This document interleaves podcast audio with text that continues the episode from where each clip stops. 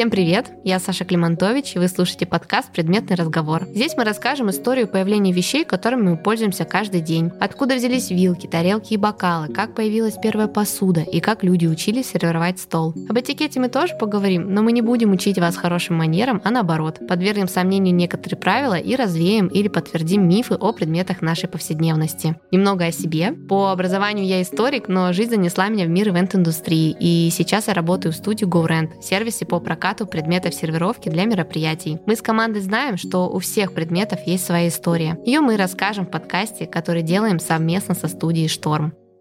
Разобраться со сложными вопросами в выпусках мне помогают эксперты из самых разных областей, а я буду не только задавать им вопросы, но и делиться с вами интересными историческими фактами и легендами, которые я нашла за время подготовки к интервью. Поэтому, когда вы услышите звук Знайте, что сейчас прозвучит историческая вставка от меня. В этом выпуске мы поговорим о том, как мы перешли от приглашения погреться у костра к приглашениям на званый ужин при дворе королевской семьи. Разберемся, как и где появилась традиция пригласительных карточек и почему бумажные приглашения до сих пор не теряют своей актуальности. Наш сегодняшний гость Светлана Городниченко, сооснователь мастерской «Особое приглашение» и эксперт в области графического дизайна и каллиграфии. Добрый день, Светлана. Добрый день, Александра, и добрый день всем. Хорошего всем дня и надеюсь, что наша беседа будет интересна. Мы уверены, что она будет интересной. И наш первый вопрос — это когда впервые начали приглашать на пиры и свадьбы? Логично предположить, что первые приглашения были устными, а когда появились письменные? Одно из первых письменных приглашений, которые у нас есть образец да, того, что вот оно существует, относится к древнеримской эпохе. Естественно, началось все гораздо раньше, но просто материалы, на которых в это время писались приглашения, они были недолговечны. Дело в том, что никто не стремился сохранять эти приглашения или вообще как-то их выделять в череде обычной повседневной корреспонденции, по всей видимости. Один из древнейших образцов приглашения, который мы имеем на сегодняшний день, это табличка из Виндоланды. Виндоланда — это это местечко в Британии, где в 70-е годы был обнаружен большой полиографический клад. Одна из таких табличек, одна из таких записочек — это письмо жены начальника форта своей сестре, в котором она приглашает ее к себе на день рождения. Эта табличка ничем не отличается от других табличек бытового содержания, которые в том же самом кладе были обнаружены. А что касается содержания того, как составлено это приглашение, оно очень похоже на то, как мы сегодня приглашаем на мероприятие. То есть есть некое личное приветствие небольшое, и потом буду рада видеть тебя,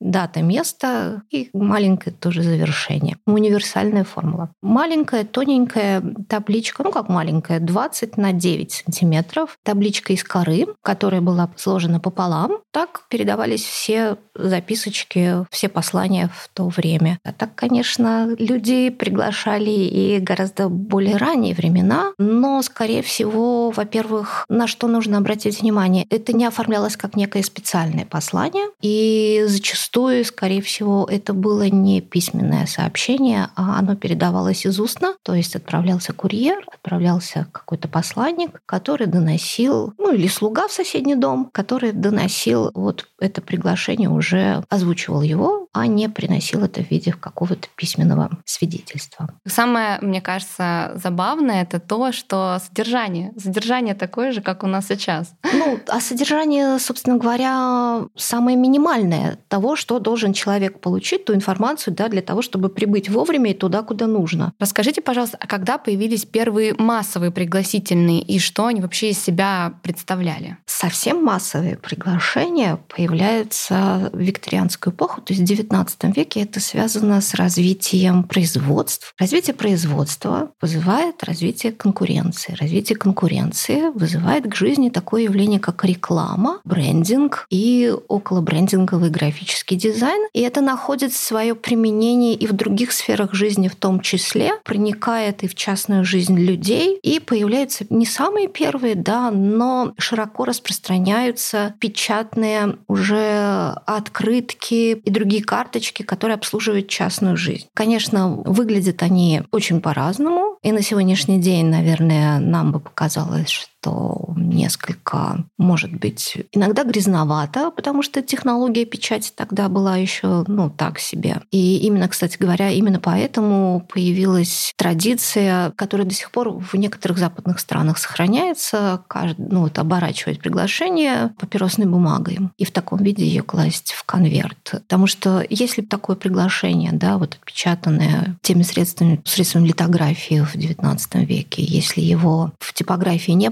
проложить листами дополнительными, то у вас все отпечатается на обратной стороне листа, который лежит наверху, да еще и размажется, и, в общем, будет совсем грязно. Да, и еще почему именно в это время так массово распространяются приглашения, потому что и частная жизнь, вот начиная с викторианской эпохи, начиная с начала XIX века, и потом постепенно она вот становится все более насыщенной. И я бы сказала, даже женская бал дебютанток, чаепитие обязательные, на которые нужно друг друга пригласить, вечерние танцы, и на все-все-все все вот эти события нужны отдельные карточки приглашения или ответная карточка, что я приду, не приду. Приглашение или отказ от него — это в буквальном смысле самая важная часть самого мероприятия. А какой он этикет приглашения на мероприятие и сильно ли он поменялся спустя годы? Ну, смотрите, само понятие этикет — это понятие комфорта. Комфорта вашего и комфорта ваших гостей. И, наверное, поскольку этот момент, он до сих пор для всех важен, то, что если вы не можете по каким-то причинам прийти на свадьбу, вы, конечно, беспокоитесь о том, что вот вас будут ждать, как-то будут учитывать ваше присутствие на свадьбе, не только на свадьбе, на любом событии. Ваше присутствие будет как-то учитываться. И если вы не сможете можете прийти и не оповестить об этом. Это собьет планы тех людей, которые вас приглашают, какие-то внесет коррективы, возможно, как-то расстроит их. И поэтому этот момент, конечно, был всегда важен. Ответить на приглашение, смогу я прийти или не смогу я прийти. В целом пригласительное, оно решает просто много задач, фиксирует дату, место, возможно, дресс-код, если он есть, если это важно да, для мероприятия. Да. А есть ли какое-то правило, например, за сколько нужно приглашать на мероприятие? Мероприятие. Это вопрос комфорта. Если мы смотрим на этикет, да, то он предлагает отправить приглашение или хотя бы карточку Save the Date, ну, скажем так, предупредительную карточку, да, по-русски так назовем ее, за полгода. Save the Date, карточка Save the Date, это американское скорее явление, и оно распространилось именно потому, что это очень комфортно, очень удобно. В такой карточке обычно не указывается конкретное место, не указывается конкретное время. То есть вы пишете просто дату вашего события и, собственно говоря, имена тех,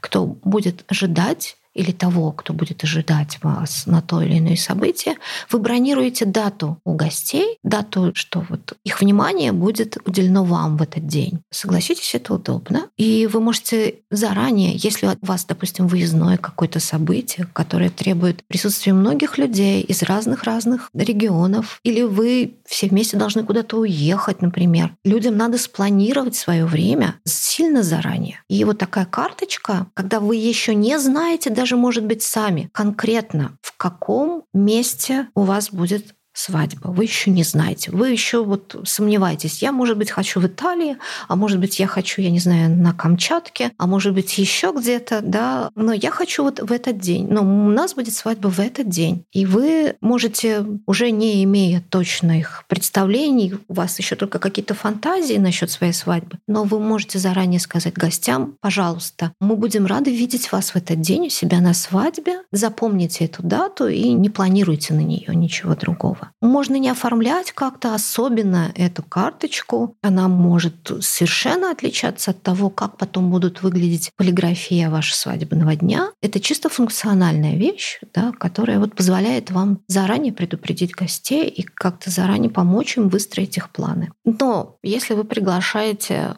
очень близких людей, которые так, собственно говоря, знают о том, что у вас ожидается какое-то важное событие в вашей жизни, то вполне возможно не настолько раздвигать эти временные рамки. Там можно пригласить и гораздо позднее, потому что все равно все уже предупреждены, и это просто ваше приглашение в этом случае это просто красивый жест, не более того. Очень часто ведь в приглашении, опять же, тот же дресс-код указывается. И если он какой-то у вас особенный, не не просто black tie, а вот вы хотите собрать у себя на свадьбе какую-то определенную палитру, да, вот чтобы гости оделись в определенные цвета, например. Или еще какие-то у вас ограничения. Конечно, нужно заранее, чтобы у людей было время подобрать гардероб для этого именно события. Если раньше исторические эпохи просто диктовали эту необходимость, потому что не было другой возможности отправить пригласительное, то сегодня, конечно, мы все также упрощаем. А как быть с печатными пригласительными сегодня, когда у нас происходит полная диджитализация, когда уже все переходят на сообщения, почту? Как вообще сейчас обстоят дела с культурой пригласительных? Если говорить вот о нашей статистике внутренней, да, внутри мастерской, конечно, сейчас значительная часть приглашений ушла в электронный формат. Но опять же, здесь каждый выбирает то, что ему более подходит, потому что и у печатных приглашений, и у электронных есть свои плюсы и минусы. Вот если мы говорим о печатных приглашениях, это, конечно, огромный плюс — это то, что это материальная вещь. То, что она хранится, она может передаваться, потом показываться внукам, их можно потрогать, у них есть фактура. И когда мы прикасаемся, наша тактильная память тоже срабатывает. Взяв в руки такой конверт, взяв в руки такое приглашение, мы автоматически запускаем воспоминания о том дне, с которым это связано, этот предмет. Но, с другой стороны, далеко не все будут сохранять то, что вот вы им пришлете. Кто-то это выбросит. И мы здесь поднимаем вопрос экологии. все таки бумажное производство одно из самых грязных производств. Плюс электронного приглашения в том, что, конечно же, это сокращает расходы, потому что нет расходов на производство по сути, то есть только дизайн. И, собственно говоря, часто дизайнеры производят само электронные приглашения. Это сокращение времени на его разработку и создание, потому что печатное приглашение в силу того, что там может задействовано быть множество этапов производственных, оно может целый месяц печататься. То есть от момента, как вы закажете его дизайнеру, и до момента, как вы его получите на руки, может пройти месяц, а то и более. Бывало так, что там материал, если мы заказываем бумагу где-нибудь в другой стране, например, да, или какие-то детали исключительно ручного производства, а тираж большой, например, то это все, конечно, увеличивало срок изготовления каждого приглашения. А электронное приглашение вы сделали один раз и разослали всем. Но здесь уже не будет вот того вот эффекта, по крайней мере, пока у нас виртуальная реальность не настолько развита, да, мы пока вот в электронное приглашение не можем добавить ни запахи, ни тактильные какие-то ощущения, поэтому это немножко, как бы скажем так, ограничено, да, на нас воздействует. Каждый выбирает сам сам, что ему подходит больше, печатное приглашение или электронное. Удивительно, но я даже вспоминаю в детстве, да, берешь мамину коробку, там так много открыток, пригласительных, да, то есть они, конечно, разного сорта, где-то просто с голубями, где-то какие-то очень красивые, продуманные, но сейчас в, в современном мире у меня, может быть, если 10 пригласительных открыток наберется, это, наверное, даже много. Сейчас, конечно, все упрощается, все ссылаются электронные, пригласительные. Но это же не значит, что у вас их не наберется берется. Просто они у вас в другом виде, они у вас в электронном формате. Тоже вы можете их хранить, сделать себе такую же коробку, но у себя на компьютере, у себя в облаке, где тоже можете также архивировать все полученные ваши вами приглашения. Самое время рассказать про тех, благодаря кому выходит этот подкаст. GoRent — это студия проката предметов сервировки, посуды, скатерти, салфеток и стульев. И аренда декора актуальна для декораторов, ивент-агентств и кейтеринговых компаний. Ну и, конечно, если вы просто хотите организовать классный праздник своими силами, то наш сервис тоже отлично вам подойдет. Аренда посуды — это вклад в устойчивое развитие нашей планеты. И благодаря нашему сервису посуда используется много раз. Ее можно сочетать так, как вам нравится, чтобы каждый раз удивлять гостей новой сервировкой. А вопросы хранения и подбора ассортимента мы уже решили за вас. Мы выступаем за разумное потребление, помогая людям экономить силы, время и ресурсы, что, согласитесь, особо актуально сейчас.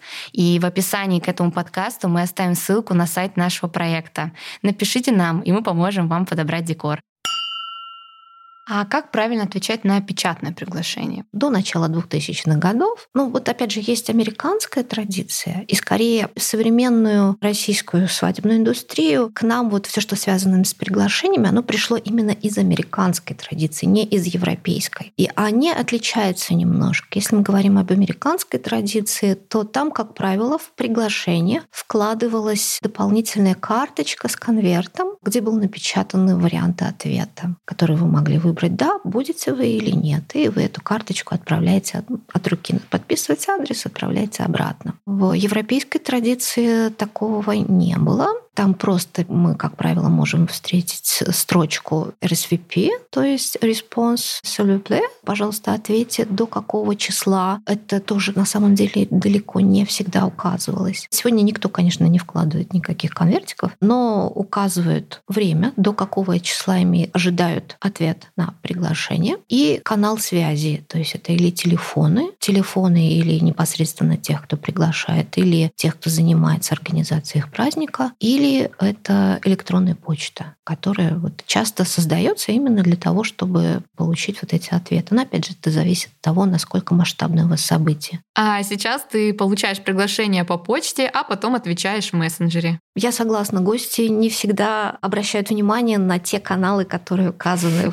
в приглашении, да, а выбирают тот, который им комфортнее. Мы с вами уже начали говорить про аббревиатуры, а можете для наших слушателей подробнее рассказать, что они означают и какие чаще всего используются сейчас? Чаще всего мы можем встретить в приглашении аббревиатуры RSVP. Я уже ее упоминала. Она обозначает, что вам надо ответить на это приглашение. Оно произошло от французского словосочетания «response пожалуйста, ответьте. Другой вариант вот этой формулировки an answer is required, что-то такое, что требует ответа. Еще какие сокращения бывают? Seated dinner, SD, рассадку предполагает не свободную, да, а какую-то уже запланированную. Invalue, EV, это вот во французских приглашениях можно увидеть, это означает лично в руки, можно так сказать. То есть это значит, что это письмо отправляется с курьером, какой-то личной доставкой, курьерской доставкой, и должно быть передано непосредственно адресату. Интересно про рассадку, что она существовала даже в Средневековье, и люди рассаживались согласно регламенту. Да, там могло до ссоры, до смертоубийства дойти. Но, конечно, эта рассадка не оформлялась в виде карточек, потому что если мы говорим даже о XVI веке, да, то далеко не всегда знатный человек был образованный человек. У них были секретари, собственно говоря, им достаточно было, что все их дела ведутся секретарями. Поэтому, но рассадка, да, за ней тщательно следил распорядитель руководитель пира и все это регламентировал. Да, и вот очень интересная тема — это как раз-таки именные карточки. Мы вообще знаем, когда они появляются и кто вообще их придумал, что они нужны, карточки для рассадки гостей за столом. В частной жизни они появились именно из подражания жизни официальной, светских приемов, королевских приемов и так далее, где вот без соблюдения вот этих всех регалий знатности невозможно рассадить людей за столом. Давайте остановимся немного на меню, именно на том, как оно оформляется для мероприятия, потому что мне кажется, это очень интересно. Есть ли какие-то правила, что пишут в меню? Есть ли особый этикет в этом отношении, который нужно соблюдать? Нужно ли одно меню на стол или каждому гостю? Но если мы говорим о приемах каких-то таких официальных событиях, конечно, у каждого гостя должно быть свое меню. И в меню обычно указываются, ну, в таком вот официальном, не только блюда, основные блюда, то есть никто не будет перечислять вот безумное количество закусок. Да и не бывает на официальных приемах безумного количества закусок. То есть там все очень строго, очень ограничено. Ну, смотря какая, опять же, подача. Но вот в меню, помимо блюд, в классическом меню всегда указывается, какое вино идет в сопровождении к какому блюду. Важно не пытаться в него запихнуть все, что есть на вашем столе. Весь ассортимент колбас, весь ассортимент, не знаю, солений. Чтобы похвастаться. И прочее это совершенно ни к чему, потому что человек, вот он приходит, он это видит уже, да, и он может сам с этим разобраться. А меню должно заранее предупредить его, сколько смен блюда будет, какие это будут блюда, да, то есть для чего ему как бы подготовиться. На пирах и застольях выбор блюд был доступен далеко не всегда, но вот по случаю венчания на царство Николая II на банкете перед каждым приглашенным лежал свиток, развернув который можно было увидеть написанный старославянской вязью список различных блюд на выбор гостя. Вы удивитесь, но оформлением этого меню занимался сам художник Василий Васнецов. Хочется еще поговорить про искусство красивого письма. Расскажите, кто такой каллиграф и когда появляется каллиграфия? Каллиграфия — это искусство выразительного письма. Письмо появилось тогда, когда человеку возникла необходимость зафиксировать ту или иную информацию для того, чтобы ее сохранить или для того, чтобы ее передать кому-то. В каллиграфии есть две составляющие. С одной стороны, она должна закрепить некую информацию, да, функциональная у нее сторона есть. С другой стороны, это явление графического искусства, одна из разновидностей графики. В советское время каллиграфии же не было как такой вот творческой деятельности. Да? И вот в 20 веке, когда у нас уже точно печатные технологии вот из сферы функциональной каллиграфии вытеснили совершенно, акцент был перенесен на ее вот эту вот вторую составляющую, да, на ее графическую выразительность. И уже в 20 веке она получает новое осмысление, уже скорее как вид искусства. Каллиграфия как явление слишком эстетичное. Каллиграфия — это необходимость досуга, свободного времени. Да? У тебя должно быть много времени для того, чтобы этим заниматься, чтобы ты мог это продумать, спокойно сесть и писать и так далее. У нас это не было распространено, и мы снова начали приобщаться к каллиграфии вот как такой форме досуга лишь в 90-е годы. Мы как бы были не в общей мировой струе, поскольку страна была замкнутая, закрытая внутри, да, то очень часто мастера или могли только видеть некие примеры, делать какую-то свою фантазию на эту тему, да, но не имея более глубокого какого-то представления, или же использовать какое-то собственное наследие, там, да, 19 тот же век, или еще более ранние древнерусские примеры и так далее. Поэтому советское оформление, шрифтовое, книжное, оно тоже очень интересное, самобытное, и вот сейчас это предмет коллекционирования позиционирования. А как освоить эту профессию и всем ли это под силу? Ну, под силу всем, кто хочет и кто находит в себе терпение и усидчивость, потому что, как многие ручные профессии, освоение каллиграфии связано с постоянной отработкой, с постоянной тренировкой. Тут не нужно иметь особое дарование как музыканту. Для каллиграфа важно именно внутреннее смирение. Я сразу вспоминаю себя, свои прописи в школе, когда у тебя не получается эта буква В, такой красивый, как у всех остальных. Вот сейчас я да, к сожалению, это только практикой, практикой, практикой. Только так набирается. Первые визитные карточки произошли от тех же именных карточек и получили популярность в Европе еще во времена правления французского монарха Людовика XIV. При королевском дворе такая карточка была предметом роскоши и обязательным атрибутом аристократов. Ее каллиграфически оформляли и вручали при особых визитах. Давайте немного обратимся к вашему опыту. С какими запросами люди сами к вам приходят? Есть ли какие-то универсальные дизайны, которые нравятся абсолютно всем? Или это все таки про индивидуальность? В нашу студию приходят и за печатными приглашениями, и за электронными приглашениями. Чаще всего не за каллиграфией. Это тоже такой забавный момент, когда к нам приходят, и самим людям кажется, что их запрос индивидуален. Но на самом деле, конечно, он, как правило, очень универсален. Сейчас наиболее частый запрос на минимализм. Это минимализм в нашем отечественном прочтении, совершенно не в европейском. То есть у нас все равно в любом любой минимализм есть необходимость добавить что-то, что-то ух, какой-то вау-эффект. И это очень сильно отличает там, от проевропейского запроса. Вкус — это насмотренность. Люди умеют ценить, ощущать и видеть самоценность хорошей композиции шрифтовой, ее выразительность хорошего подбора шрифтов, подбора материалов и так далее. И для них это уже само по себе выразительно. Вот я могу вам показать приглашение на свадьбу Стива Джобса. Если вы помните, сам Стив Джобс, он учился каллиграфии в молодости, и очень хороших преподавателей он учился. Это не стало его профессией, но на самом деле это очень хороший опыт даже для тех людей, которые не идут потом в профессию, потому что они по-другому начинают смотреть на все, что связано с буквой. И очень часто говорят, что хороший шрифт шрифты в Apple — это вот одно из наследий того, что некогда Стив Джобс сам занимался каллиграфией, он научился видеть качество в шрифте. И его приглашение — это просто очень хорошая каллиграфия, каллиграфия в духе классического италика. Глядя на это приглашение, мы можем вспомнить, например, образцы Меркатора и что-то такое, то есть такой вот золотой век каллиграфии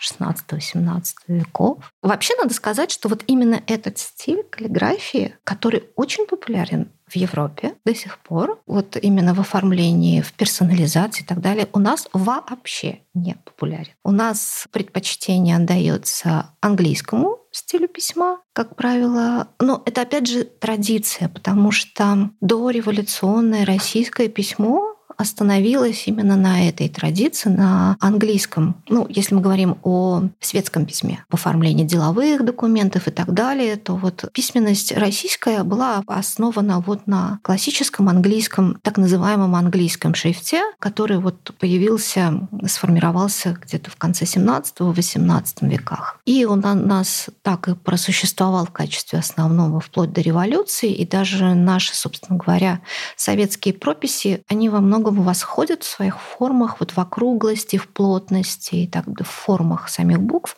они восходят именно к этой традиции. Скажите, пожалуйста, есть ли какие-то особенности, когда вы разрабатываете комплект полиграфии для международного бренда, например? Во-первых, в этом случае должны учитывать международный этикет и формулировать текст да, согласно этому этикету. Это раз. Во-вторых, это, как правило, не один язык, это как минимум два, иногда три. И очень большое внимание мы в этом случае уделяем именно персонализации, то есть правильному формулированию обращений, чтобы никто не обиделся. Обращение к графу, оно будет отличаться от обращения к князю или обращению там, к барону, например, да, и так далее. Все это приходится тоже учитывать. Ну, собственно говоря, вот то же самое можно сказать о меню, оно тоже будет не на одном языке, а на нескольких. То есть это могут быть разные карточки, а может быть в одном тексте продублировано на разных языках. А были ли в вашей практике какие-то интересные проекты, о которых э, вам хотелось бы рассказать? У нас было несколько таких проектов, когда сама невеста, например, делала иллюстрации. То есть мы выступали в роли арт-директора, ставили, ну, был заранее продуман дизайн нами, да, что это будет. Мы ставили задачу самой невесте на иллюстрации для вот ее же собственного приглашения, чтобы они хорошо вписались в продуманный дизайн. И в этом гораздо больше личного тогда получается. Да? Это не просто некая карточка, которую придумали, может быть, совместными усилиями, да, а потом кто-то воплотил. Но тут вот получается, что она сама воплощала то, что было придумано, и сама, получается, обращалась к тем людям, да, вот, которым отправляла приглашение. А как обстоят дела с такими правилами у нас в России? Э, есть ли какие-то особенности в приглашении на светские мероприятия? Тоже, конечно, как любое светское мероприятие, желательно, чтобы эти приглашения были персонализированы. Серьезная ошибка, которая очень часто встречается именно в каких-то корпоративных приглашениях на какое-то вот мероприятие нечастного характера, когда в самом тексте уже люди стараются напечатать вот это вот частью обращения, то есть уважать уважаемый, а потом вспоминает, а, там же может быть и она, и вписывает в скобочках «ая». Но дело в том, что вот так формулирую обращение, вы тем самым выражаете свое неуважение к человеку максимальное. Поэтому не стоит вообще вот эту часть обращения да, впечатывать. Лучше пусть каллиграфу будет чуть-чуть больше работы, и он впишет эту формулировку от руки, но она будет вписана с учетом пола или количества приглашаемых в конкретном приглашении. Бывает так, что вы приглашаете не одного человека, вы приглашаете пару или даже семью. Идеальный вариант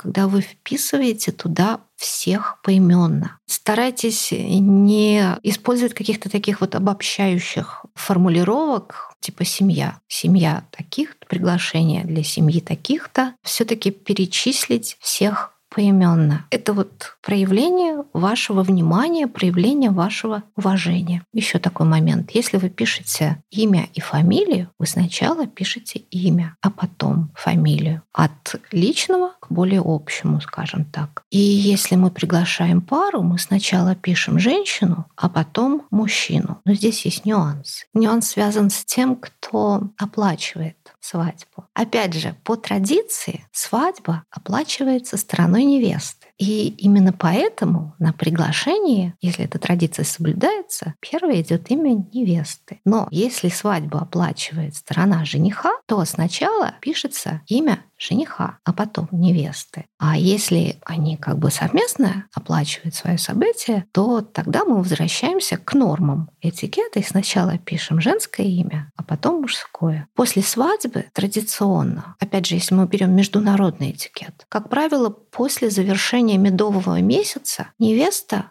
должна отправить каждому гостю благодарственную карточку, написанную ею лично. Это важный момент. Она должна в этой карточке поблагодарить. Там может стоять какая-то печатная формулировка «спасибо», ну и подпись от кого, но должно быть обязательно личное обращение, где она может упомянуть в том числе и подарок, который сделали конкретно эти гости да, на их свадьбу. Но самое главное, что она поблагодарит их за присутствие на своем событии. Я еще раз повторюсь, есть должно быть личное обращение. У нас, как правило, благодарственные карточки, если они и присутствуют на свадьбе, хотя сейчас мы наблюдаем тенденцию отказа от них, но это, как правило, унифицированные, то есть они заранее напечатанные в типографии, и они раздаются уже в конце праздника вместе с каким-то памятным подарочком. Поэтому ну, мне кажется, что вот здесь есть некая подмена. Да? То есть мы взяли просто саму внешнюю форму, но забыли о назначении этой карточки, что это вот опять же поддержание каких-то личных отношений, выражение личного уважение к тем людям, которые пришли на ваше событие. Может быть, вы могли бы дать какой-то совет нашим слушателям, которые думают над дизайном приглашений или именных карточек сейчас? Ну, для начала я всегда даю совет, а подумайте, а нужны ли вам приглашения. Ну, нет такого правила, что у вас обязательно должны быть приглашение на свадьбу. На свадьбе, наверное, у вас должно быть только ваше хорошее настроение, и это, пожалуй, самое главное, что должно быть на вашей свадьбе. Все остальное это уже детали. Потому что на самом деле далеко не всегда приглашения нас на праздник нужны. Они нужны, если вы действительно хотите сохранить память, например, о событии. Или ваше событие предполагает большое количество людей, и вот представьте, вам всем надо сообщить о том, что у вас будет праздник в таком-то месте, в такое-то время. Доехать, может быть, туда не так просто, и вас каждый будет это перезванивать и спрашивать. В конце концов, это ваше время. Еще одна сторона приглашения важная функция его, это то, что оно сообщает о характере вашего события, да, о том, каким оно будет, классическое или оно какое-то тематическое, какое-то веселое просто событие. И все это можно отразить в приглашении, в стиле его оформления. Тогда уже гости не только будут ориентироваться на дресс-код, который у вас там указан или не указан, но и на внешний вид самого послания и ну, как бы понимать, чего им ждать от праздника, как к нему готовиться. Да, мне кажется, главный вывод сегодня сегодняшнего выпуска, что приглашение — это про заботу, про да. комфорт, а не про шаблоны. Конечно. Я бы, наверное, хотела в конце сказать, что приглашение — это, наверное, не то, что должно быть обязательно на вашей свадьбе, но это то, что, возможно, поможет вам до самой свадьбы передать вашим гостям ваше личное ощущение от ваших отношений, от ваших ожиданий,